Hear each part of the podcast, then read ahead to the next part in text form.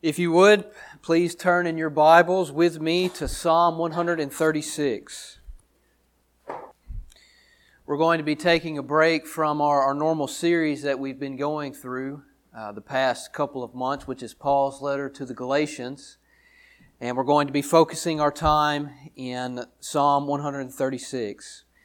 So if you would, let's read this psalm together. If you are visiting this morning, and you'd like to read along with me and the translation that I'm reading from, you could take the Pew Bible that's right in front of you, which is the ESV, and you can follow along there if you'd like. Psalm 136, hear the word of the Lord.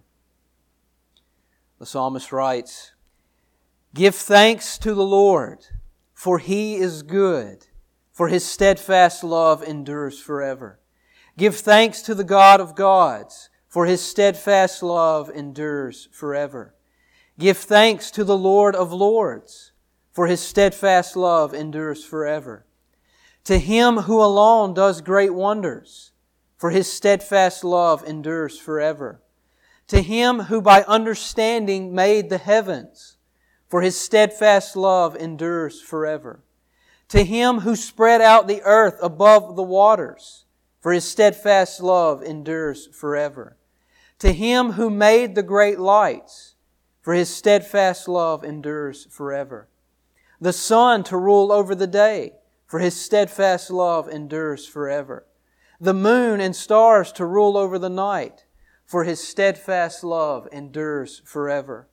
To him who struck down the firstborn of Egypt, for his steadfast love endures forever, and brought Israel out from among them, for his steadfast love endures forever. With a strong hand and an outstretched arm, for his steadfast love endures forever. To him who divided the Red Sea in two, for his steadfast love endures forever. And made Israel pass through the midst of it, for his steadfast love endures forever. But overthrew Pharaoh and his host in the Red Sea, for his steadfast love endures forever to him who led his people through the wilderness, for his steadfast love endures forever. To him who struck down great kings, for his steadfast love endures forever. And killed mighty kings, for his steadfast love endures forever. Sihon, king of the Amorites, for his steadfast love endures forever.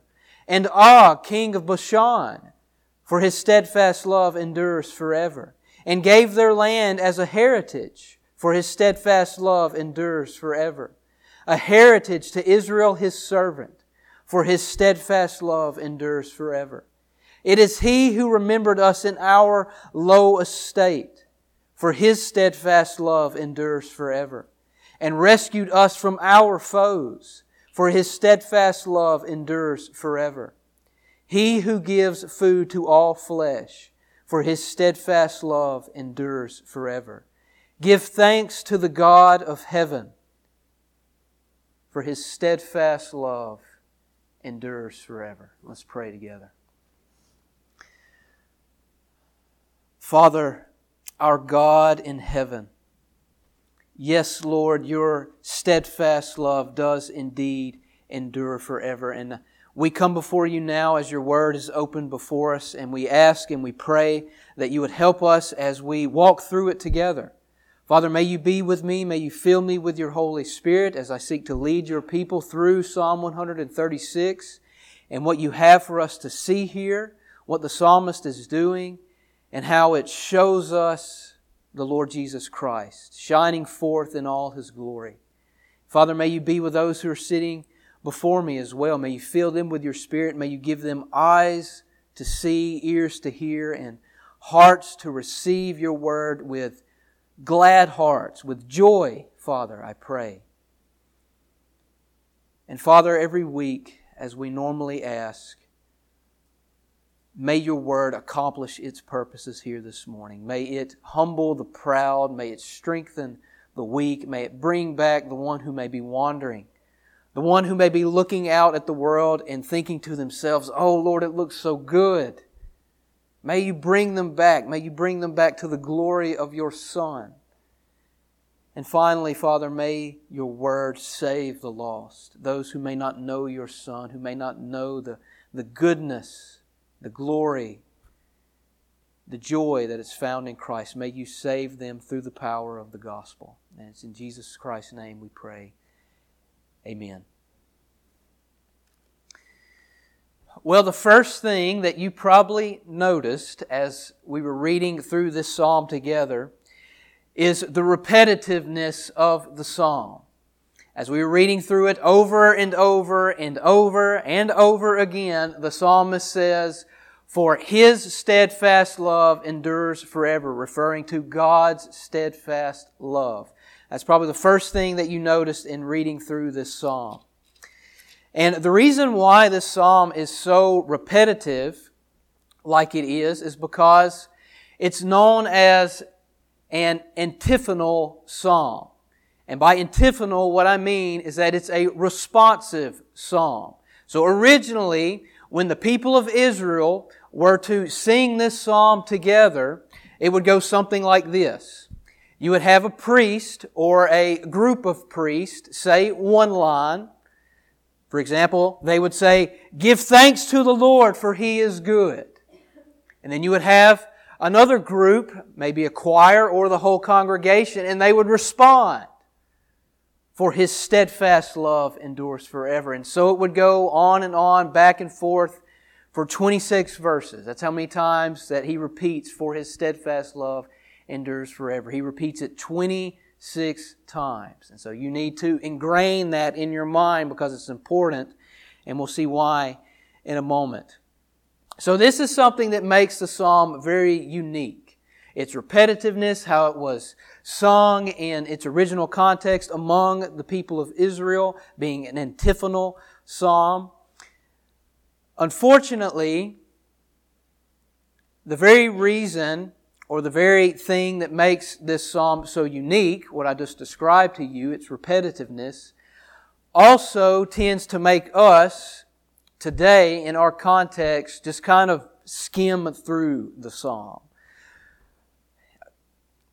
My, I've been guilty of this uh, very early on in my Christian life. Whenever I first set out to read through the, the whole Bible in a year, going through a Bible plan for the first time. And when it came time to, to read this psalm for the day as my scheduled reading, I came to Psalm 136. I read the psalm, and 26 verses later, I found myself thinking, my goodness, that was repetitive. You know, my goodness, he says the same thing over and over and over again. And I thought, you know, after reading the psalm initially, I thought that it was interesting. I thought it was cool what the, the psalmist was doing. But overall, I just, I came to it I saw initially that it was going to be repetitive, that he was going to be saying the same thing over and over again. And so what I did is I didn't really pay a whole lot of attention. I didn't slow down. I didn't ask good questions whenever I was going through it like, why is he so repetitive?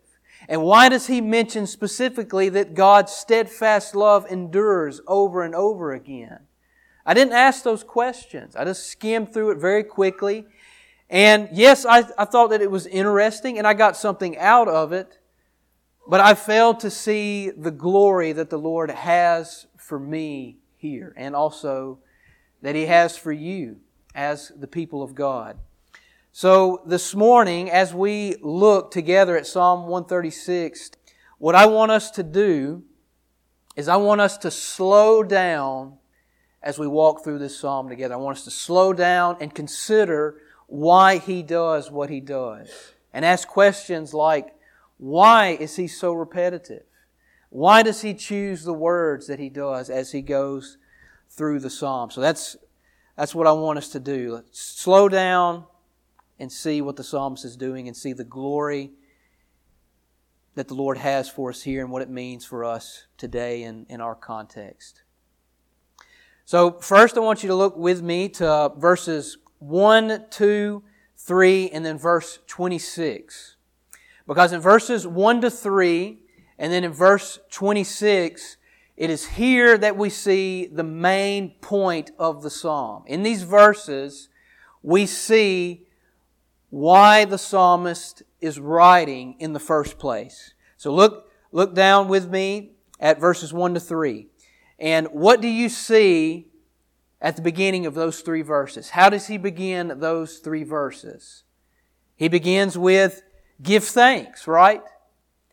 Give thanks to the Lord. Give thanks to the God of gods. Give thanks to the Lord of lords. And then if you were to look down or to flip over to verse 26, again, you would see that the psalmist closes the psalm by saying, give thanks. So he opens the psalm and he also closes the psalm by saying, give thanks. So you see, first off, by looking at that, that his main point is that he is calling you, people of God, to give thanks to the Lord. And ultimately, God, who inspires this word, who speaks through this word, it being His words, He is calling you to give thanks to Him. That's the point of this song. Give thanks to the Lord. And this is where the phrase, for His steadfast love endures forever, comes in.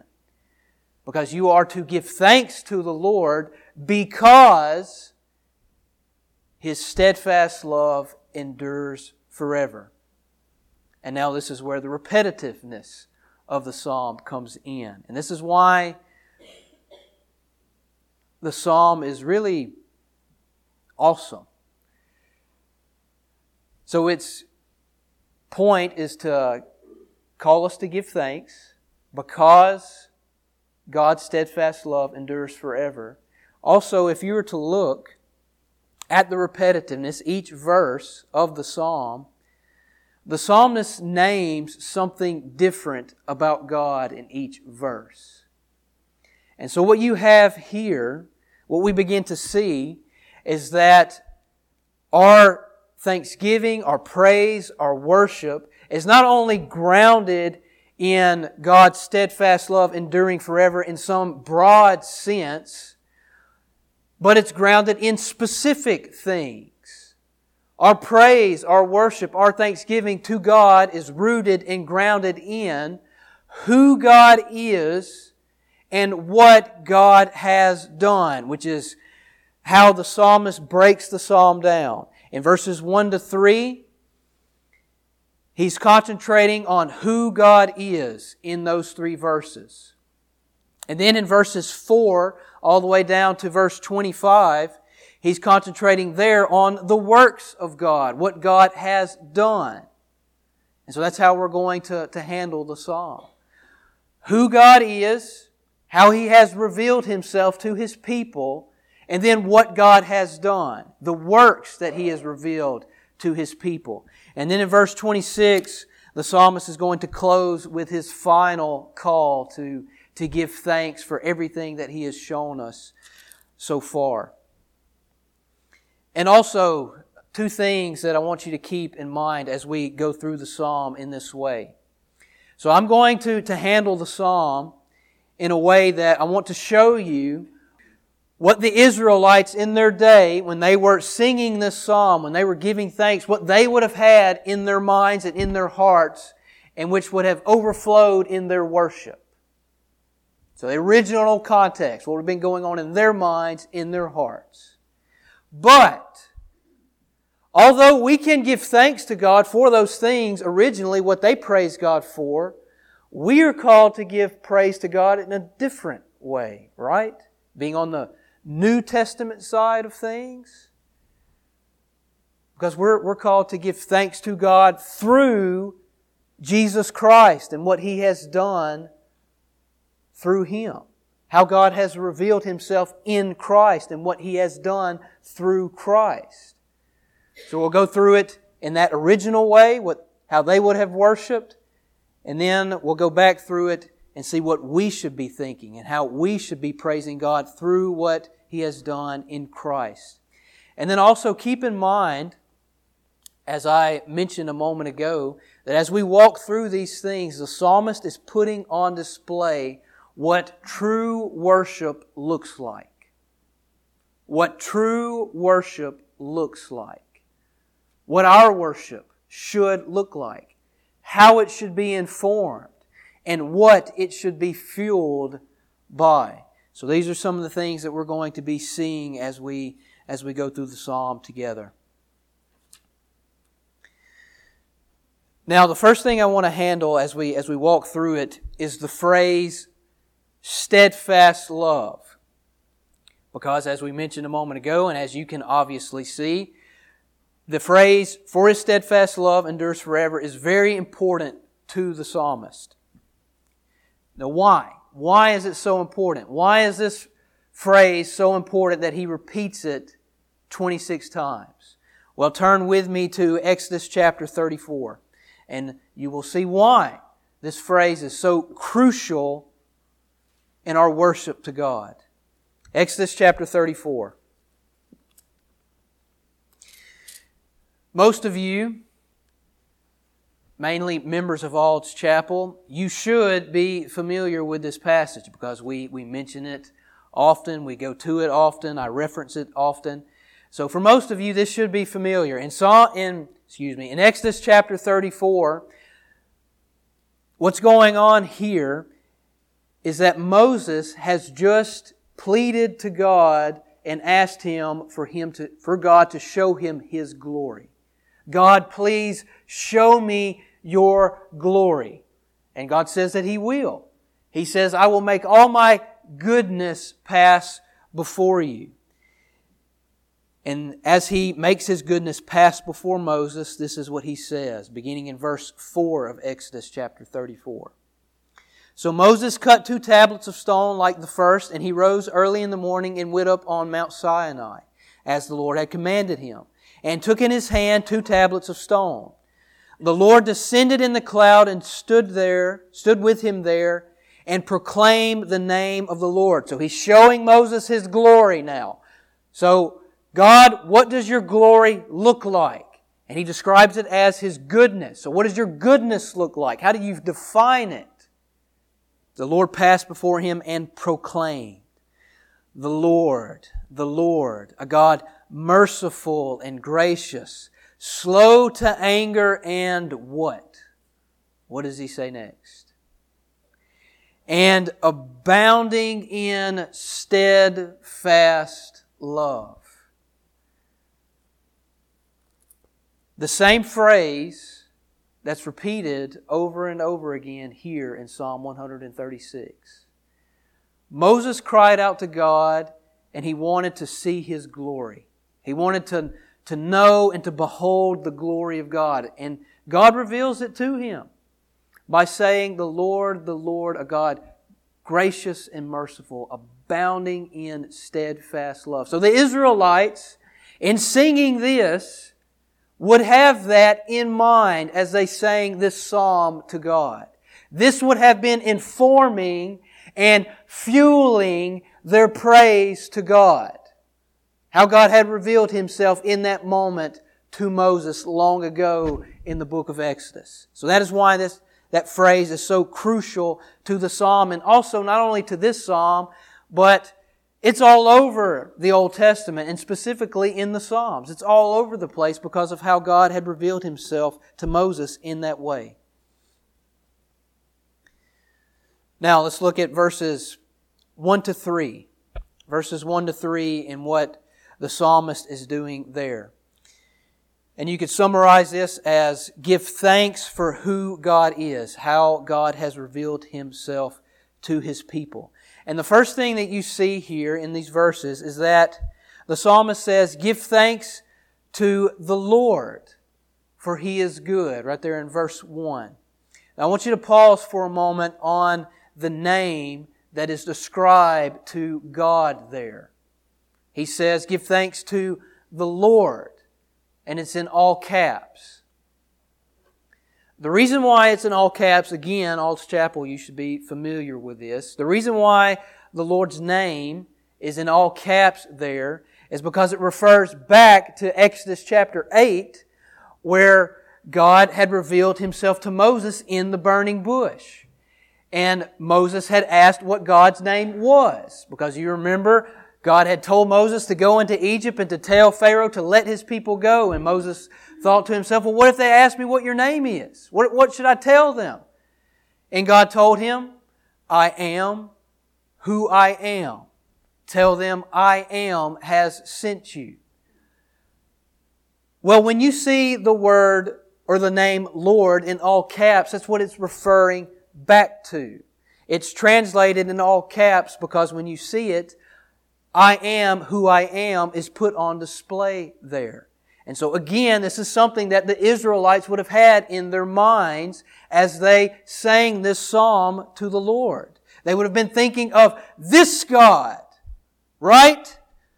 Not some, you know, run of the mill idol crafted out of wood and stone, which the nation of Israel was surrounded by in their day. No, the psalmist is being specific. Give thanks to the Lord, the great I am.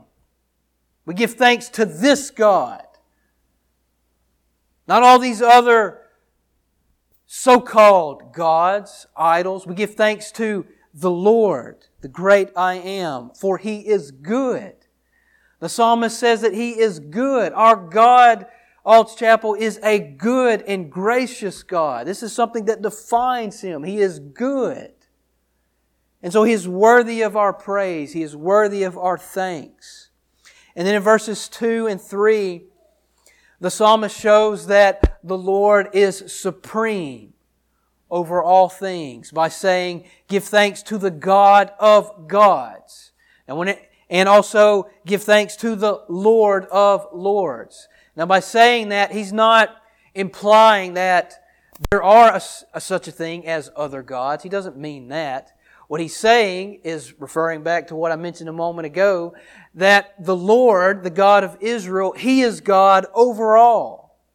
All of these nations who claim to have gods, our God rules over them all. And a good example of this is what God did in Egypt. When He brought the people out from Exodus, what did He do? He sent out ten plagues that made a mockery of all the gods of Egypt. Each plague plague went right up against something that one of the Egyptian gods stood for. God made a mockery of all of those so-called gods that Egypt had at the time. And also, if you look through the Old Testament, God again and again shows that He alone is the Lord. He alone is God over all. And this is what the psalmist is saying here when he says, God of gods and Lord of lords. Our God, O Israel. He is supreme over all. And so this informs their worship and fuels their praise because this is how God has revealed himself to his people. He has revealed himself as good and he has revealed himself as supreme over all things. The next section, verses 4 to 25. Give thanks for what God has done focusing on the works of God, how He has made Himself known through His works. And as we go through these verses, the psalmist really breaks these things down into three parts. In verses 4 to 9, he focuses on creation, what God has done in creation.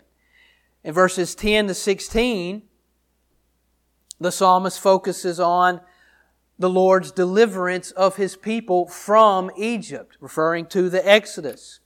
And then in verses 17 to, to 25, he focuses on the protection and the provision that God has provided or done for his people. And then in verse, well, excuse me, not verse 26, but verse 26 we'll get to is the, the final concluding verse. But So those are the three ways that he breaks down the works of God here. So let, us walk through them in that way. So first, the, the creation works of God. He says in verse 4, and I'm just going to, to go through these quickly.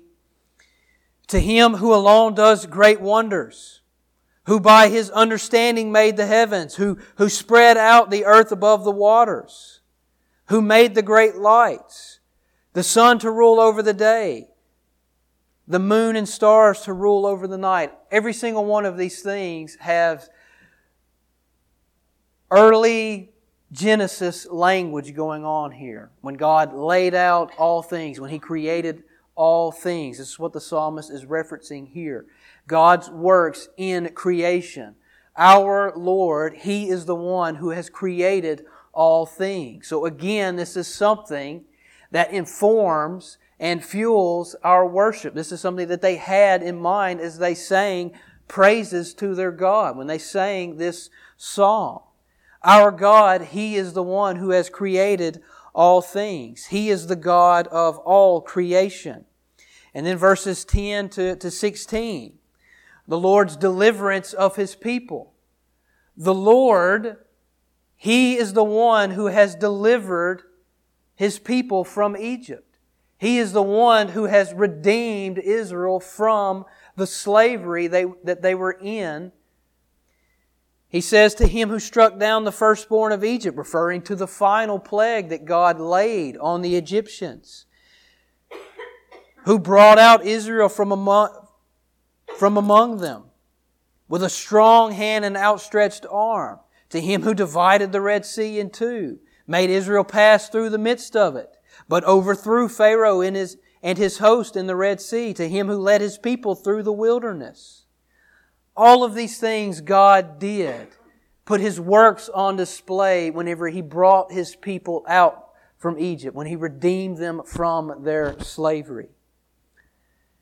And then finally in verses 17 to, to 25, God's protection and his provision, past and present Verses 17 to 22 being the, the past protection and, and provision for his people. He, he struck down great kings.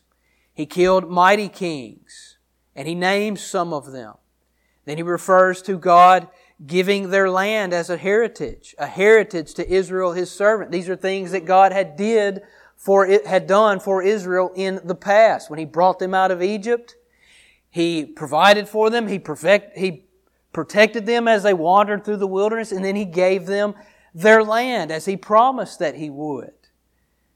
And then in the present, a, a present situation or circumstance that we're not really sure was going on at the time in verses 23 to 25, it says, It is He, this God, the Lord, who remembered us in our low estate. So not only has He done all these things in the past that He just referred to, but He is currently still doing them. He is still providing. He is still protecting His people. He has remembered us in our low estate. He has rescued us from our foes. It is He who gives food to all flesh. And so these things would have informed and fueled the Israelites' worship, their praise as they sang this psalm to God. So do you see what's going on here? You see what the psalmist is doing? When the Israelites gathered together in their assembly to give praise to God, they weren't just going around and singing random praises in whichever way they wanted to. They weren't doing random acts of worship. No, it was all informed and it was all fueled according to how God had revealed Himself to His people through His Word and the works that he had done for them. It was grounded in the truth of God. Now we come to the end of the original context of how they would have praised God in their day, and we say amen. We praise God for these things as well, right? When we read our Bibles, when we read through the Old Testament, we see all of these great acts of God, and we say amen, praise God. Give thanks to God, for His steadfast love does indeed endure forever. But, Christian, we can't simply leave it at that. Because think of it this way. If a Jewish person was here gathered among us today, they would say amen to all of those things that I just said. But what some of them do not like, and in fact hate, is how we, as Christians, are called to worship and give thanks to God on the New Testament side of things, which is through the Lord Jesus Christ. God revealing Himself ultimately through His Son, the Word made flesh, right?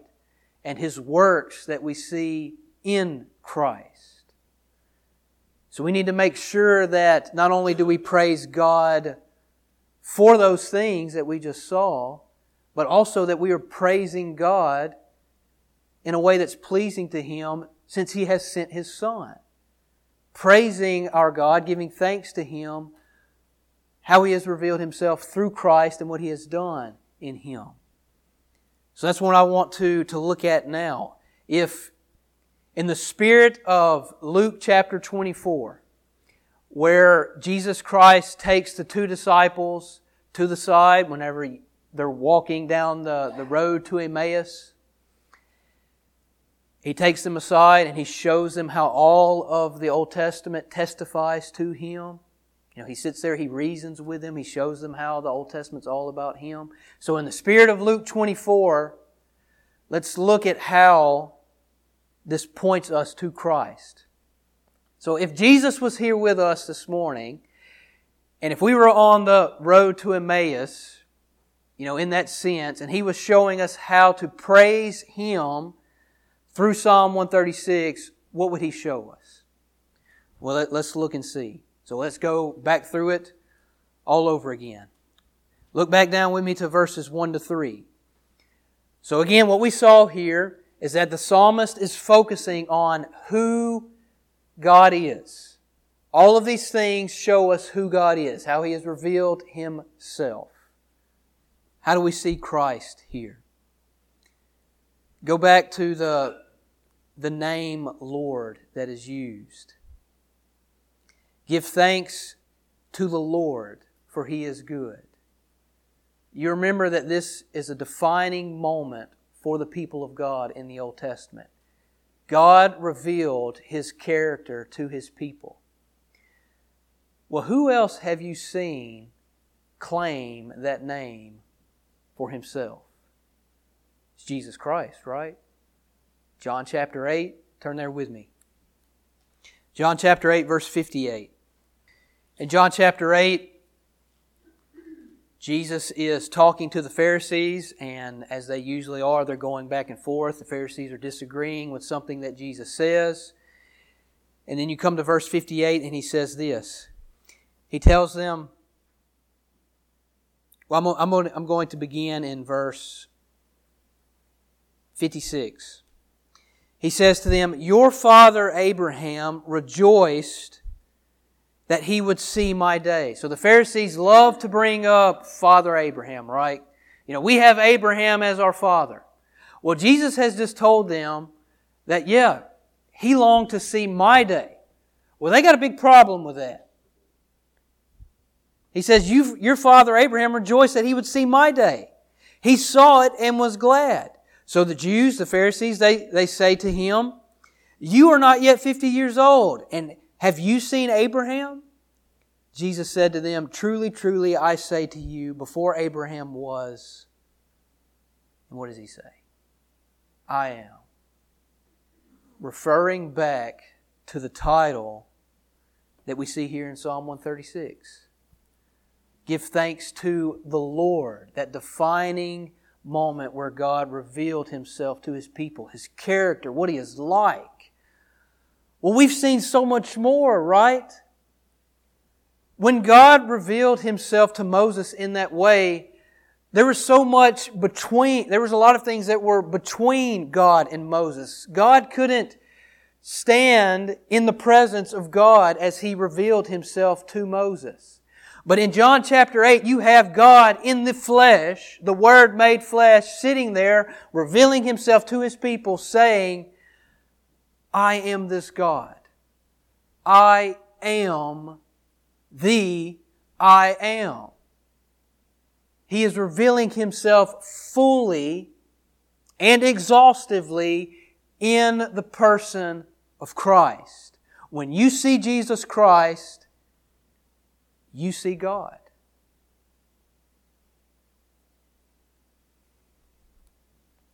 Turn with me also to Hebrews chapter 1, verse 3.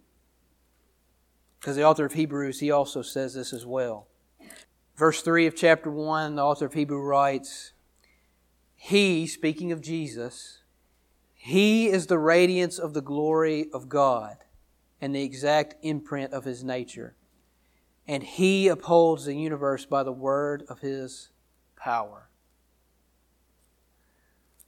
When you see Christ, you are looking at the face of God. You see the fullness of God dwelling in the person of Christ. God has ultimately revealed himself to his people in the person of the Lord Jesus. Also, not only is Jesus the, the fullness of God made flesh, Jesus Christ is also supreme over all things. This is referencing verses 2 and 3 of Psalm 136, where the psalmist says, Give thanks to the God of gods and the Lord of lords, referring to God's supremacy there. Look with me in Philippians chapter 2, verses 9 to 11. What does the New Testament tell us about the Lord Jesus Christ and His supremacy? Philippians 2, beginning in verse 9.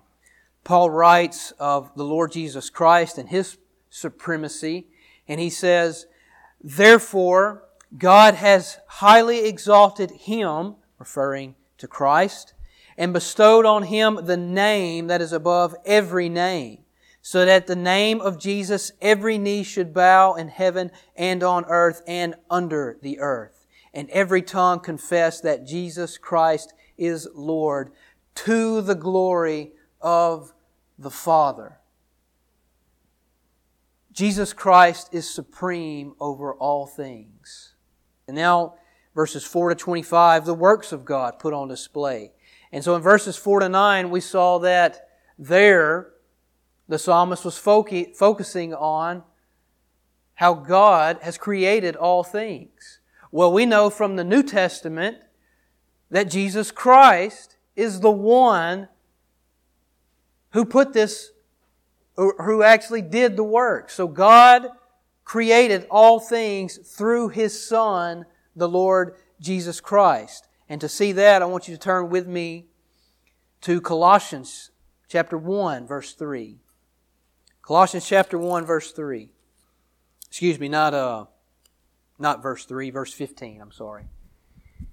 Paul writes in Colossians of Jesus Christ, he says, He is the image of the invisible God. Also referring back to God, or the Lord Jesus Christ, imaging God perfectly. He is the image of the invisible God. When you look at Christ, you see God. You see that here in Colossians. And then he continues to say, the firstborn of all creation. For by him all things were created, in heaven and on earth, visible and invisible, whether thrones or dominions or rulers or authorities, all things were created through him and for him. So God, through the Lord Jesus Christ, has created all things. So whenever we praise our God, we praise God for His creation through Christ, right? We give thanks to God for everything that we see because He has created through His Son, which is something they did not know at the time. Also, going back to verses 1 to 3, the Israelites didn't know all that we know now.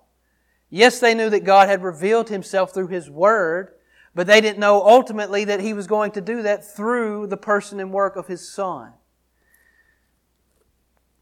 Now, verses 10 to, to 16, where the psalmist is focusing on the Lord's deliverance of his people, delivering them from the slavery of Egypt. What slavery have we been delivered from? The ultimate slavery, right? We haven't been delivered from a literal slavery underneath Egypt or literal slavery underneath people, but we have been delivered from the slavery of sin and death. And so turn with me there back again to Colossians, if you're still there, verses 15 to 16. 13 and 14, excuse me. Verses 15, 16 are the ones that we just looked at. So verses 13 and 14, Paul talking about the slavery that we have been delivered from. He says, He, referencing Jesus Christ, He has delivered us from the domain of darkness and transferred us to the kingdom of His beloved Son, in whom we have redemption, the forgiveness of sins. So we have not been delivered from a physical bondage. We have been delivered from the spiritual bondage. We've been delivered from sin and death, and we've been given new life through what Christ has done, through what God has done through His Son. And then the final section, verses 17 to, to 25, where the psalmist is focusing on the Lord protecting and providing for his people. And there I want to go to Romans chapter 8. Because in Christ, God has given us the, the ultimate protection, which is spiritual. I mean, yes, even though you're a Christian and you're in Christ, your body can still be killed it can still be harmed. You can still suffer bodily. But ultimately, what can man do to you? Because if they kill you, all they do is they hasten your fellowship with God. Because you then go and dwell with Him in His presence for all eternity.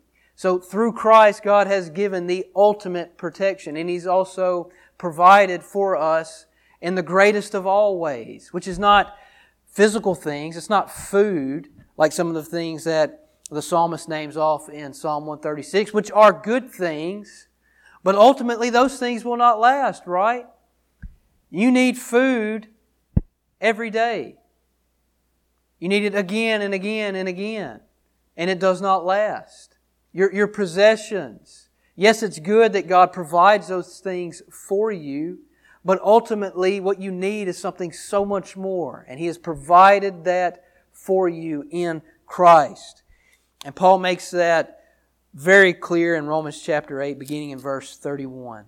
This wonderful promise that we have here. Beginning in verse 31, Paul says, What then shall we say to these things, speaking about all that God has done for us in Christ? If God is for us, who can be against us? He who did not spare his own son, but gave him up for us all, how will he not also with him graciously give us all things? The provision there. In Christ, God has provided for you all things. All things are yours in Christ. Who shall bring any charge against God's elect? It is God who justifies. Who is to condemn? Christ Jesus is the one who died, more than that, who was raised, who is at the right hand of God, who is indeed interceding for us. Who shall separate us from the love of Christ? Shall tribulation or distress or persecution or famine or nakedness or danger or sword? As it is written, For your sake we are being killed all the day long. We are regarded as sheep to be slaughtered. No, in all these things we are more than conquerors through him who loved us. For I am sure that Neither life, neither death, nor life, nor angels, nor rulers, nor things present, nor things to come, nor powers, nor height, nor depth, nor anything else in all creation will be able to separate us from the love of God in Christ Jesus our Lord. The protection. In Christ, nothing or no one can separate you from God. In providing His Son, in making Himself known through His Son in the works that He accomplished, you have the ultimate provision and you have the ultimate protection provided for you in Christ. So, Christians, Ald's Chapel, Bible Church, is this what our worship looks like when we, when we come together as a church? Like this morning when we were just singing a moment ago singing those great hymns, the power of the cross. Jesus paid it all. We will glorify. My hope is in the Lord. What do you have in your mind and what do you have on your heart when you sing those songs? Is it first and foremost informed by how God has revealed Himself, not only in the great works in the Old Testament and how He revealed Himself to Moses and those great displays of His glory, but is it informed on how He has revealed Himself ultimately in His Son, the Lord Jesus Christ? And is our praise fueled by that truth as well? When we sing praises to God, is that what's on our mind and in our hearts, thinking about who God is in Christ and what He has done and accomplished for us in Him? Is that on your mind and in your heart when you praise God as we gather together in the church? Is that what your praise and what your thanksgiving looks like on your own? When, when you give thanks to God and when you praise Him when you're by yourself, which hopefully I, I pray that you do. Pray the only time that you give thanks to God is not when you're here. But what personally personally, what is your praise and your thanksgiving to God informed by? Is it informed and fueled by who you think God is? Who you like to think God is?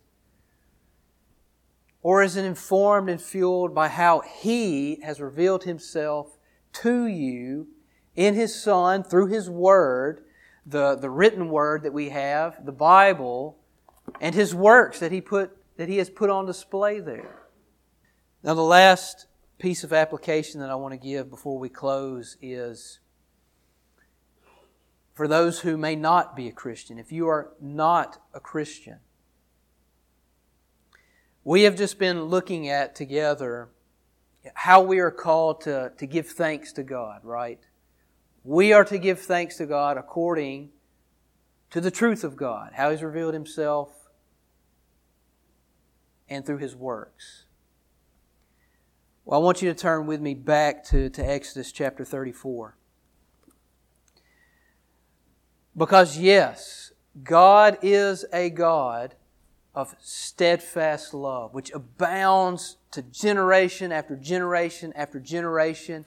And indeed, we see it continually abounding today in His Son, the Lord Jesus Christ, ultimately abounding in His Son.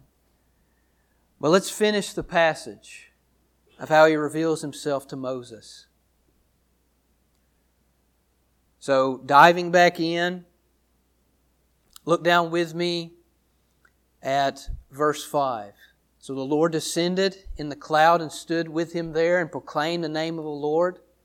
The Lord passed before him and he proclaimed, the Lord, the Lord, a God merciful and gracious, slow to anger, and abounding in steadfast love and faithfulness, keeping steadfast love for thousands, forgiving iniquity, transgression, and sin. Those are some of the things that we just got through looking at. Oh, those wondrous and marvelous truths that we see culminate in Christ. But what does he say next?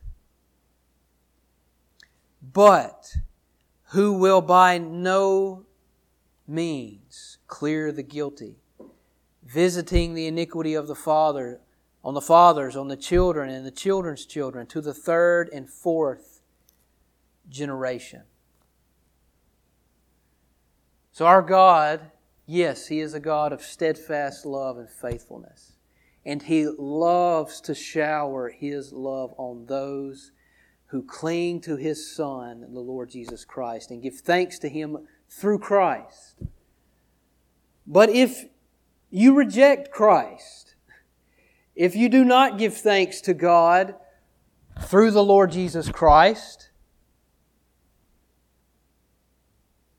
then He will not pour out His steadfast love on you. Instead, what He's going to pour out is His, His justice, His wrath which is what you deserve if you reject Christ.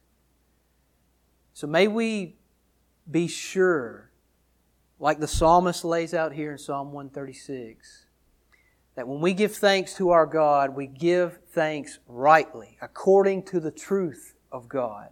That we pour out our praise through the Lord Jesus Christ. Like he says in verse 26, where he closes Give thanks to the God of heaven, for his steadfast love endures forever. Indeed, it does. And I pray that you that you cling to Christ and that you know that steadfast love. Let's pray. Father, we come before you and we thank you for Psalm 136. We thank you that you reveal to us who you are, your character, what you are like, and also that you put all of this on display through your works, ultimately in Christ. So, Father, may we, your people, as a church, when we gather together as in, and as individuals, when we pour out our thanks to you, may it be informed and may it be fueled by the truth of who you are in Christ and what you have accomplished through him. And I also pray for those who may not know your Son, Lord. May you draw them to yourself. May you draw them to your Son. And may they know the goodness, the mercy, and the forgiveness that is found in him. And it's in Christ's name that we pray. Amen.